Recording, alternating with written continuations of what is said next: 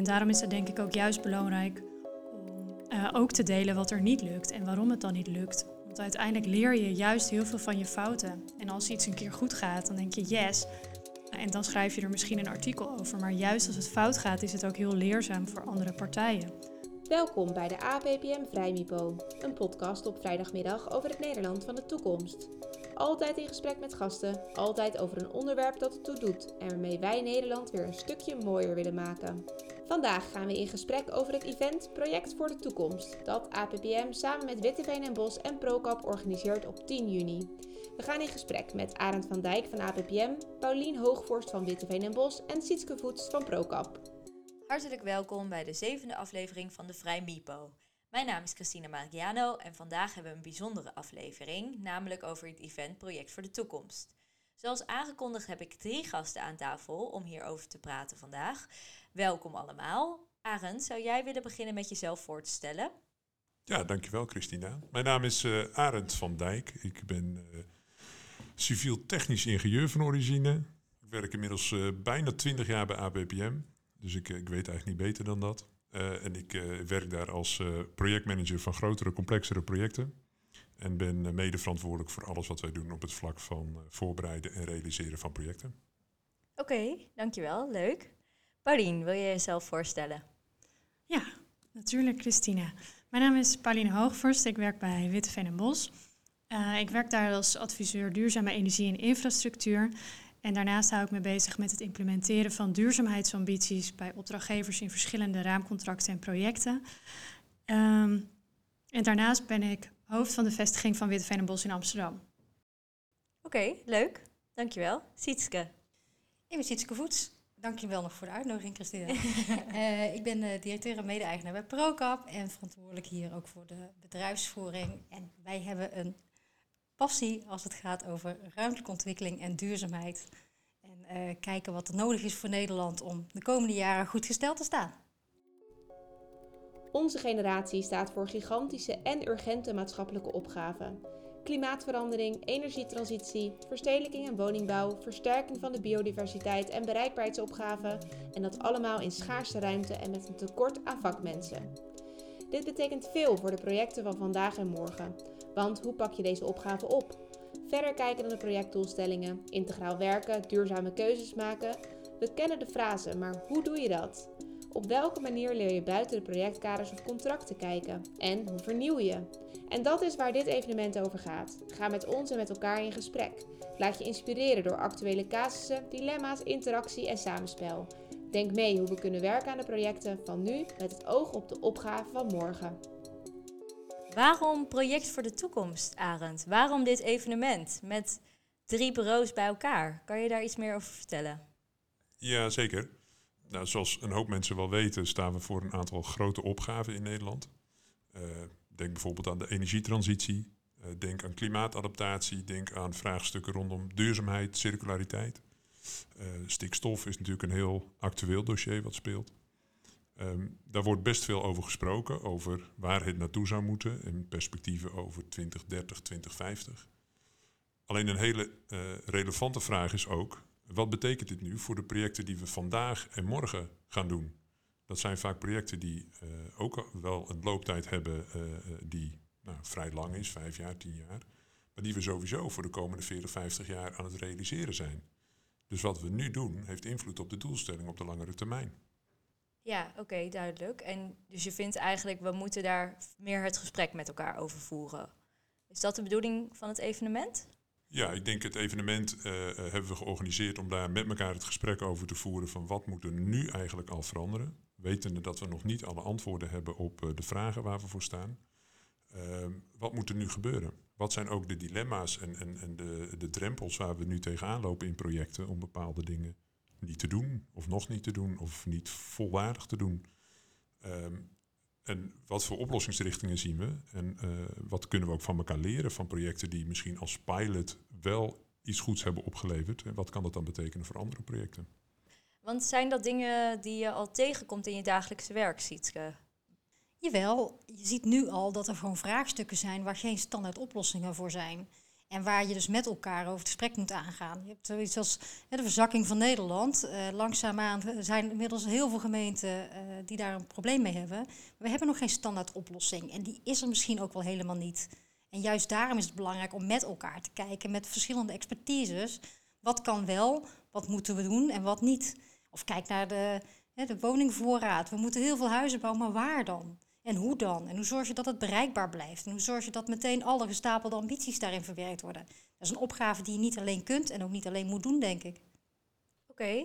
Wat, wat willen we eigenlijk bereiken met het evenement? Arend had net al even over dat gesprek. Eh, Zijn er nog meer dingen? Paulien, heb jij daar, wil jij daar op aanvullen?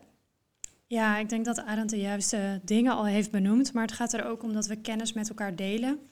Uh, zoals Sietske al aangaf, zijn er verschillende uitdagingen uh, waar we voor gesteld moeten staan en dat, die we niet alleen kunnen oplossen. Dat geldt ook voor onze opdrachtgevers. Dus ik denk dat we gezamenlijk moeten gaan kijken hoe ziet die uitdaging eruit? Wie hebben we daarbij nodig en welke stappen kunnen we zetten? En tijdens het evenement hebben we verschillende uh, sprekers uitgenodigd die ook laten zien wat zij hebben geprobeerd, wat goed is gegaan en wat misschien beter kan in een vervolgtraject en welke vervolgstappen zij zien om het verder te verbeteren, om uiteindelijk die doelstellingen van 2030 en 2050 te behalen.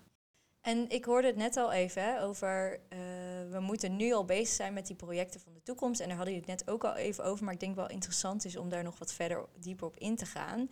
Waarom gebeurt dat, denk je, in te weinige mate op dit moment? Nou, wat ik, um, het, het, gebeurt wel. Hè. Er, zijn, uh, er zijn projecten waar uh, aan de opgaves gewerkt wordt. Tegelijkertijd, de echt grote opgaves zijn best complex in zichzelf al. Uh, en om dan die opgave van een energietransitie of een klimaatadaptatie of alles wat je dan in de omgeving nog meer mee zou kunnen nemen, uh, om die dan ook nog aan je project te verbinden, maakt je project nog veel complexer dan dat het al is. Dat is één aspect. Een ander aspect is dat je uh, de projecten die nu bijvoorbeeld richting uitvoering gaan, dat zijn ook projecten die ja, waar een, aantal jaren geleden al een besluit over genomen is om dat project te gaan doen. Daar is een scope voor vastgesteld, daar is een budget voor bepaald. Ja, we hebben het geld er niet voor om nog, uh, nog iets met duurzaamheid te gaan doen of dit circulair uit te werken. En op dit moment zijn het vaak nog de projecten die daar uh, heel specifiek voor geselecteerd worden, die ervoor gekozen worden om dat circulair te doen bijvoorbeeld. Ja, daar is dan het geld voor beschikbaar gesteld en daar kun je het dan ook realiseren. En we moeten veel meer toe naar, uh, nu al, veel meer toe naar een manier van werken waarbij we uh, het als normaal veronderstellen dat we nadenken over een duurzame manier van aanbesteden, over uh, een duurzame manier, een, een zero-emissie materieel gebruiken bij de uitvoering bijvoorbeeld. En hoe je dat dan ook verwerkt in je contract en wat is meer zijn. Ja, in aanvulling daarop. Kijk, de opgaven die we hebben zijn zo groot en het komt echt over ons heen bijna. En als jij ergens werkt, voer jij je opdracht uit. En dat doe je naar eer en geweten en met alle liefde. Uh, maar ga dan maar eens stilstaan bij wat er verder nog is en om je heen kijken. En dat stilstaan om vervolgens te kunnen versnellen. Volgens mij is dat exact wat wij met het uh, uh, komende event willen bereiken. Met elkaar stilstaan, kijken en leren van elkaar. En niet dat wij alle antwoorden hebben, maar wel om te zorgen van hé, hey, ik kan geïnspireerd raken. En er zijn goede voorbeelden. Er zijn ook voorbeelden waarbij het niet lukt. Maar laten we dat maar met elkaar benoemen om juist daarna lering te trekken. Heb je zelf ook ervaring met een voorbeeld waar het bij niet is gelukt om al die doelstellingen? Ja, ik denk dat, dat uh, je bijna bij, ieder, uh, bij iedere opdracht wel kunt zeggen dat een deel niet gelukt is. En dat is niks ten nadele van de opdrachten van het project, maar omdat wij steeds complexere projecten krijgen. En dat roepen we natuurlijk ook al jaren, maar de opgaven worden steeds groter. En de urgentie wordt steeds groter. Wordt het niet uit Europa neergezet, wordt het door Nederland neergezet of wordt het door Natura 2000 gebieden opgelegd. En je moet er maar allemaal rekening mee zien te houden. En ik denk dat er weinig projecten zijn die zeggen, nou ik heb echt overal mee rekening gehouden wat in de komende 30 jaar op ons afkomt. Dat kan gewoon eigenlijk niet. Nee, nee, duidelijk.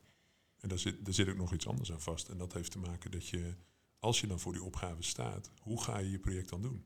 Ja. We moeten echt uit een heel ander vaatje gaan tappen willen we die opgaves daadwerkelijk kunnen realiseren met elkaar. Einstein die heeft er zo'n mooie uitspraak over dat je, je kan problemen niet oplossen met hetzelfde manier van denken als die ze gecreëerd hebben. Nou, ik weet niet of dat helemaal opgaat in deze context, maar uh, we moeten heel anders gaan kijken naar onze projecten en de manier waarop we onze projecten doen. Willen we dit mogelijk kunnen maken? Ja, en daarom is het denk ik ook juist belangrijk om eh, ook te delen wat er niet lukt en waarom het dan niet lukt. Want uiteindelijk leer je juist heel veel van je fouten. En als iets een keer goed gaat, dan denk je yes. Uh, en dan schrijf je er misschien een artikel over. Maar juist als het fout gaat, is het ook heel leerzaam voor andere partijen. En daarom is het ook belangrijk dat we tijdens het evenement ook vooral veel interactie hebben met elkaar, met de sprekers, maar ook zeker met het publiek. Zodat je uiteindelijk kan delen wat je hebt, uh, wat je hebt ervaren en waar dan eventueel een leermoment zit voor een volgend project. Ja, dus echt de tools en de tricks en de tips. Ja. Oké, tof. En um, wat is nou echt een, want volgens mij zijn er verschillende thema's op het evenement. Wat is nou echt een thema waarvan jullie denken, oh, dat wordt echt nog wel een spannende de aankomende jaren? Ik weet niet of daar zo één thema voor te noemen is, uh, Christine. Volgens mij waren ze allemaal spannend, Christine. Oké. nou, wat, wat, wat ik zelf wel een hele spannende vind, maar dat, dat zit niet zozeer op een inhoudelijk thema, maar dat is meer um, de, wat ik net al aangaf, hè, de, de manier waarop we projecten doen en projecten aanpakken. Ja. Um, ik vraag me heel erg af of de rol van de overheid uh, uh, om deze problemen te tackelen, of, of dat nog wel legitiem is. Of dat dit zulke grote maatschappelijke opgaven zijn, dat daar op een hele andere manier, vanuit een heel ander concept, um, dat soort uh, ja, ontwikkelingen, transities georganiseerd moeten worden, gestuurd moeten worden. Oké. Okay. Herkennen jullie wat Arend zegt? Kijk, wat ik zie, wij werken met name voor gemeenten. En wat ik daarin zie, is dat de opgave die een gemeente krijgt gewoon ingewikkeld is voor de schaal van de gemeente. Uh, kijk bijvoorbeeld naar een integrale wijkaanpak. Daar uh, weet je van, heel, heel plat, uh, er moeten nieuwe kabels en leidingen komen. Maar uiteindelijk gaat het niet alleen over kabels en leidingen, want we moeten dan ook meteen iets met energietransitie. En als het net over energietransitie moet je achter de voordeur zijn, maar dan moet je het met het sociale component kijken. En oh ja, de aarde warmt op, dus we moeten eigenlijk ook iets uh, doen met uh, de verstening in, in dat gebied. En zo komen er zoveel zaken op je af, dat het bijna onmogelijk is om daar met elkaar naar te kijken van nou, dat, doet de projectleider even of de projectmanager. En daar heb je gewoon hulp van buitenaf nodig. En wat ik nog wou aanvullen op wat Arend net zei, is ik vind het wel heel mooi dat we als drie professionele partijen daarin ook de eh, onze kwetsbaarheid laten zien. En dat we ook zeggen van ja, dit gaat niet goed. En wat Pauline ook zei, we leren meer van onze fouten. En trots zijn op wat fout is gegaan en daar lering uit trekken, dat kan de toekomst van Nederland gewoon echt helpen. En uiteindelijk is ons doel allemaal van deze drie partijen dat we Nederland uiteindelijk verder brengen. En dat onze kinderen, kleinkinderen, wie dan ook, hier ook nog fijn kunnen wonen. En dat doen we door nu te leren met elkaar. En vandaar dat we het ook zo ontzettend belangrijk vinden. Oké, tof. En ik zit te denken, heb je, hebben jullie dan het gevoel dat er op dit moment te weinig mogelijkheid is om dat gesprek met elkaar aan te gaan? Om, om, om, van die fouten te leren? Is dat, wordt dat nu te weinig gefaciliteerd? Of? Ik denk dat het uh, over sectorbreed dat we te weinig delen. Ik denk dat we wel veel delen in onze eigen projecten met onze eigen collega's. Maar ik denk echt het delen wat we tijdens deze sessie willen doen over alle partijen heen en met alle uh, gastsprekers die er ook zijn, dat we dan echt sectorbreed die informatie gaan delen. Dat gebeurt, uh, dat gebeurt wel, maar niet op grote schaal. Ja, en dat wordt dus nu nog niet zo vaak gedaan, die over die sectorbreed, die brede doelgroep nee. bereiken. Nee, en ik denk ook iets anders wat je ziet is de. Uh, ik denk dat er veel gesproken wordt over energietransitie en, en, en die grote opgaves waar we voor staan. Ik denk ook dat er veel gesproken wordt over manieren van, van, van werken, zeg maar, en, en, wat dat vraagt. Maar de combinatie van die twee, die kom ik nog niet zo vaak tegen. En uh, dat is natuurlijk iets waar wij juist specifiek op willen inzoomen. Dat is op het, wat wij vandaag en morgen al kunnen doen aan die grote opgaves in projecten waar dat nog niet direct voorzien is. Ja, dus juist die combinaties. Juist die combinatie inderdaad tussen de grote opgaves enerzijds en, uh, en sectorbreed. Maar ook het concrete van vandaag de dag, morgen wat gaan we doen? Nou, wat, wat, wat een mooie combinatie is, is dat het inderdaad vanuit een strategische blik kijkt naar het vergezicht, maar zonder dat het de concreetheid verliest. En ik denk dat wij alle drie als partijen heel erg zoeken ook naar die concrete invulling ervan. Dus het event heeft met name ook als doel om, om, het, um, om mensen die, die er naartoe gaan ook echt te informeren over vandaag en morgen. En handvatten te geven. Niet omdat wij het weten, maar doordat je met elkaar in gesprek gaat. En dat alleen al kan inzicht geven. Ja, en in aanvulling daar nog op denk ik ook dat duurzaamheid is in dat opzicht ook een heel vaag begrip. En zelfs het thema als energietransitie of klimaatadaptatie is nog steeds heel vaag. Dus het gebeurt ook regelmatig dat we projectleiders hebben, zowel uh, bij opdrachtgevers als bij, uh, als bij onszelf, als bij collega's. Dat het is van ja, ik moet iets met duurzaamheid. Of um, ja, dus een doelstelling met energietransitie. Maar ik weet eigenlijk helemaal niet hoe ik dat in mijn project moet, uh, moet doen. Want ik heb inderdaad, zoals Sietske net aangaf, een project over het vervangen van kabels en leidingen. Help. En ik denk dat we ook daaraan, um, daarvoor verschillende voorbeelden hebben tijdens, de, tijdens het evenement. Ja, ik heb het nu zelf ook meegemaakt met uh, het aanleggen van uh, snelfietsroutes. Waarbij uh, vanuit het ministerie is gekomen, over drie jaar gaan we circulair aanleggen. En dat iedereen echt om zich heen kijkt van, oké, en hoe dan? Dus dat zijn volgens mij wel, nou ja, ja, dat is precies een voorbeeld van een heel duidelijke beleidsdoelstelling die is gesteld op, nou ja, willekeurig uh, ambtelijk niveau. Wat vervolgens bij een project uh, terechtkomt, die eigenlijk met hun handen in het haar zitten van ja, en nu dan? En ik denk dat we daar dus ook heel duidelijk uh, zowel in kunnen vertellen wat we dan bijvoorbeeld hebben gedaan aan de hand van voorbeelden, maar dat we ook processtappen vertellen die je kunt volgen om te zorgen dat je dat toch enigszins in je project meeneemt. Nou, wordt heel slecht geprioriteerd ook. Ja. Dus er komt zoveel op ons af. Er is maar heel weinig geld beschikbaar. En er wordt heel slecht gekozen in wat we nu gaan doen. En je, je, uh, jij verwoordt het net wel mooi. Dat je dan, dan ben je bezig met een fietspad.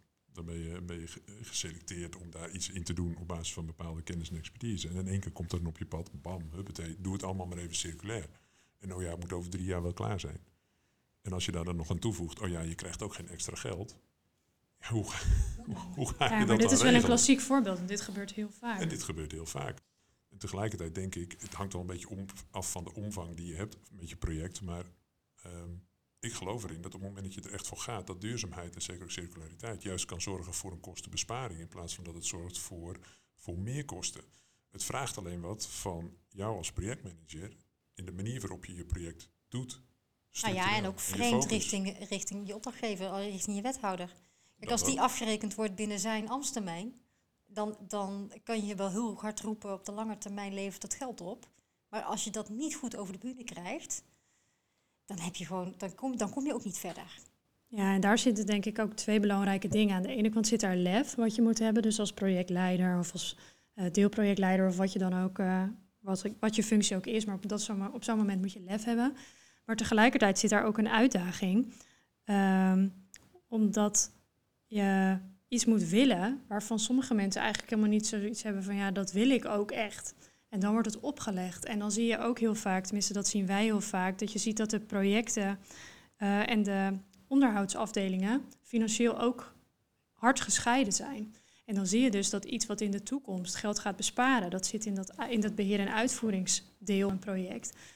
Uh, terwijl een, uh, een projectbudget op een gegeven moment gewoon gelimiteerd is. Dus dan kun je eigenlijk zeggen dat de total cost of ownership, uh, die is lager. Maar die kosten, die zitten gewoon heel erg verzuild eigenlijk binnen zo'n organisatie. Ja. ja, dus daar is een, uh, een van mijn opdrachtgevers is daar nu mee bezig om dat in kaart te brengen. Maar die is daar wel ook al geruime tijd mee bezig om dat met al die afdelingen samen te organiseren. Dus je ziet ook dat ze zelf ook moeite daarmee hebben. Ja, en dat is natuurlijk wel wat we nog meer gaan krijgen, die integrale blik. Dat er nog meer afdelingen en eigenlijk uh, mensen er wat van moeten vinden. Dat gaat dan denk ik ook niet ten goede aan hoe snel het moet, want we moeten best snel. Wat, wat denken jullie daar dan over? Dat die integraliteit maakt ook wel dat dingen langzamer kunnen gaan. Ja, ik, ik denk, je hebt opdrachtgevers nodig met lef om de juiste voorbeelden te laten zien. Maar je hebt dus ook uh, partijen nodig die uh, durven te laten zien, hier gaat het dus mis. Want hier zit echt, hier zit echt een probleem. Want we moeten allemaal volgens bepaalde procedure werken. En dat heeft inherent inzicht dat je op een oude manier werkt. En dan kun je geen nieuwe problemen oplossen. Ja, daar ben ik het helemaal mee eens. Het, is, uh, het, het, vraagt een hele andere manier van kijken naar projecten. Ik ben met mijn eigen project ben ik heel erg aan het zoeken, soms ook gewoon bewust zoeken naar hoe ik meer kansen kan pakken in de omgeving van mijn project, om daarmee bijvoorbeeld de legitimatie van mijn project te vergroten. Je kan zeggen van nou dat natuurgebied en zo waar we dan langs scheren, ja, daar liggen ook allemaal opgaves, maar dat zit niet in mijn scope. Tegelijkertijd, je, eh, doordat we met een, nou in dit geval dan met gewoon infrastructuur, door een natuur- en recreatiegebied heen gaan, geeft het heel veel weerstand. Door juist die opgave die daar ligt wel mee te nemen, kun je die weerstand omzetten in meestand, medewerking. En dan, dan krijg je, ja, ja, je bent je scope aan het vergroten, je bent meer aan het kijken dan dat je ooit opdracht voor hebt gekregen. En daar moet je wel goed over nadenken hoe je dat budgetair dan allemaal regelt. Dus hier hebben uit andere potjes hebben we dan geld weten te halen. We hebben besparingen gedaan. Uh, en daarmee dus ook um, dekking weten te vinden.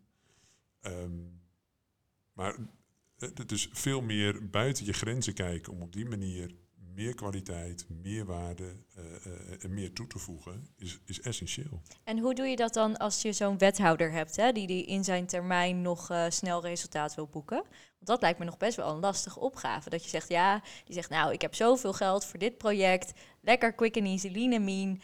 ga je dit oplossen? En dan zeggen, ja, het lijkt me toch handig om dit erbij te pakken en dit erbij te pakken. Ik kan me best voorstellen dat dat, ja, hoe, hoe pak je dat dan aan richting zo'n richting zo'n bestuurder?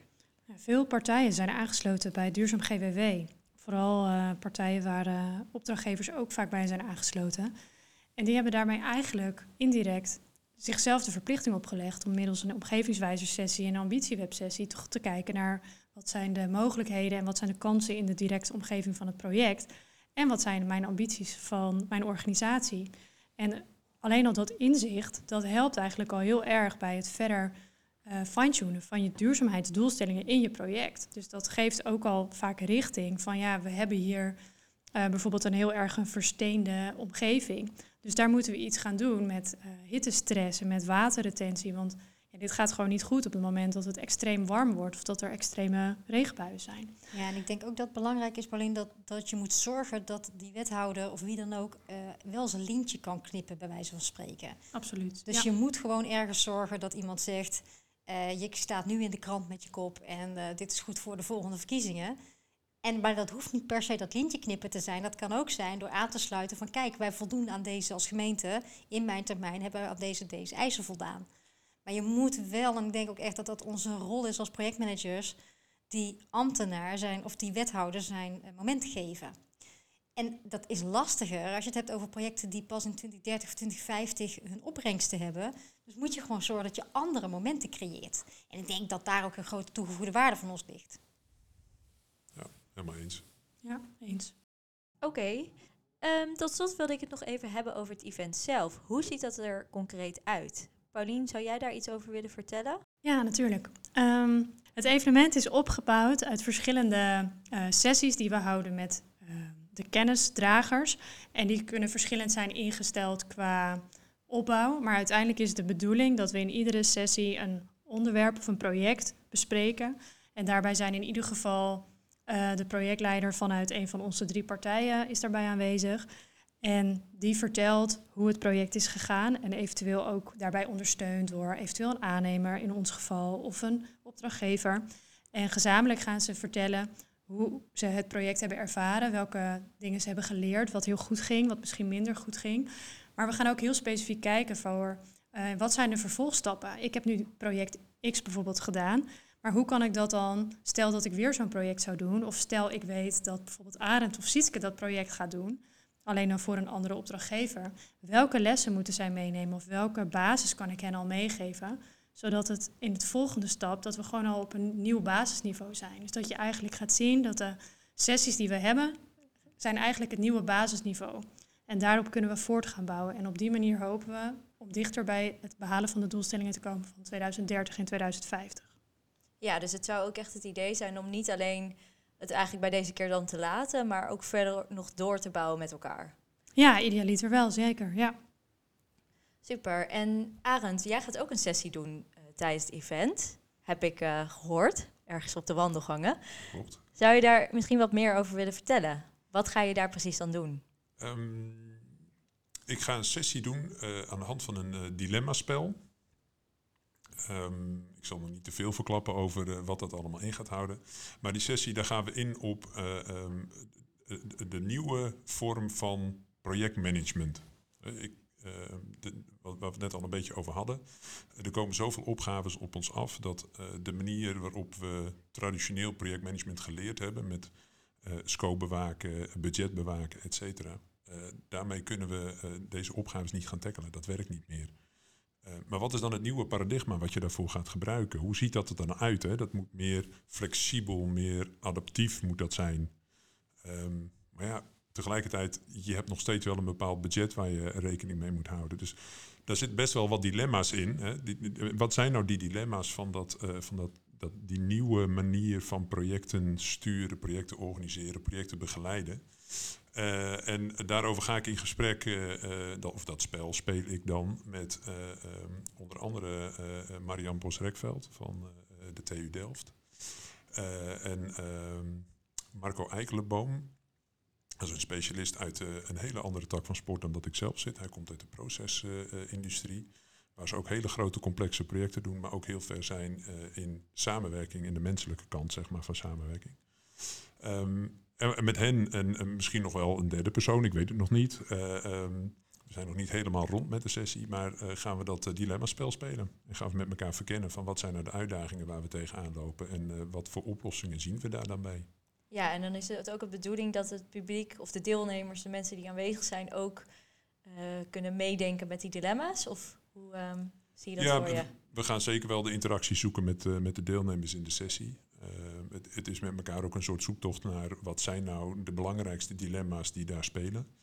Uh, en vooral ook van, ja, als er mensen zijn die daar al oplossingen voor bedacht hebben, ja, dan horen we die natuurlijk ook graag. Hè. Het is, nou, zoals we net al constateren, het is ook veel leren van elkaar en kennis uitwisselen om daarmee met elkaar stappen te kunnen maken. Dankjewel Arend voor deze sneak peek. We moeten helaas naar een afronding toe. Um, dan rest ons nog één ding. Waar willen jullie op proosten? Want aan het einde van de Vrijmipo proosten we altijd. Ik wil heel graag proosten op een event met uh, heel veel leerervaringen.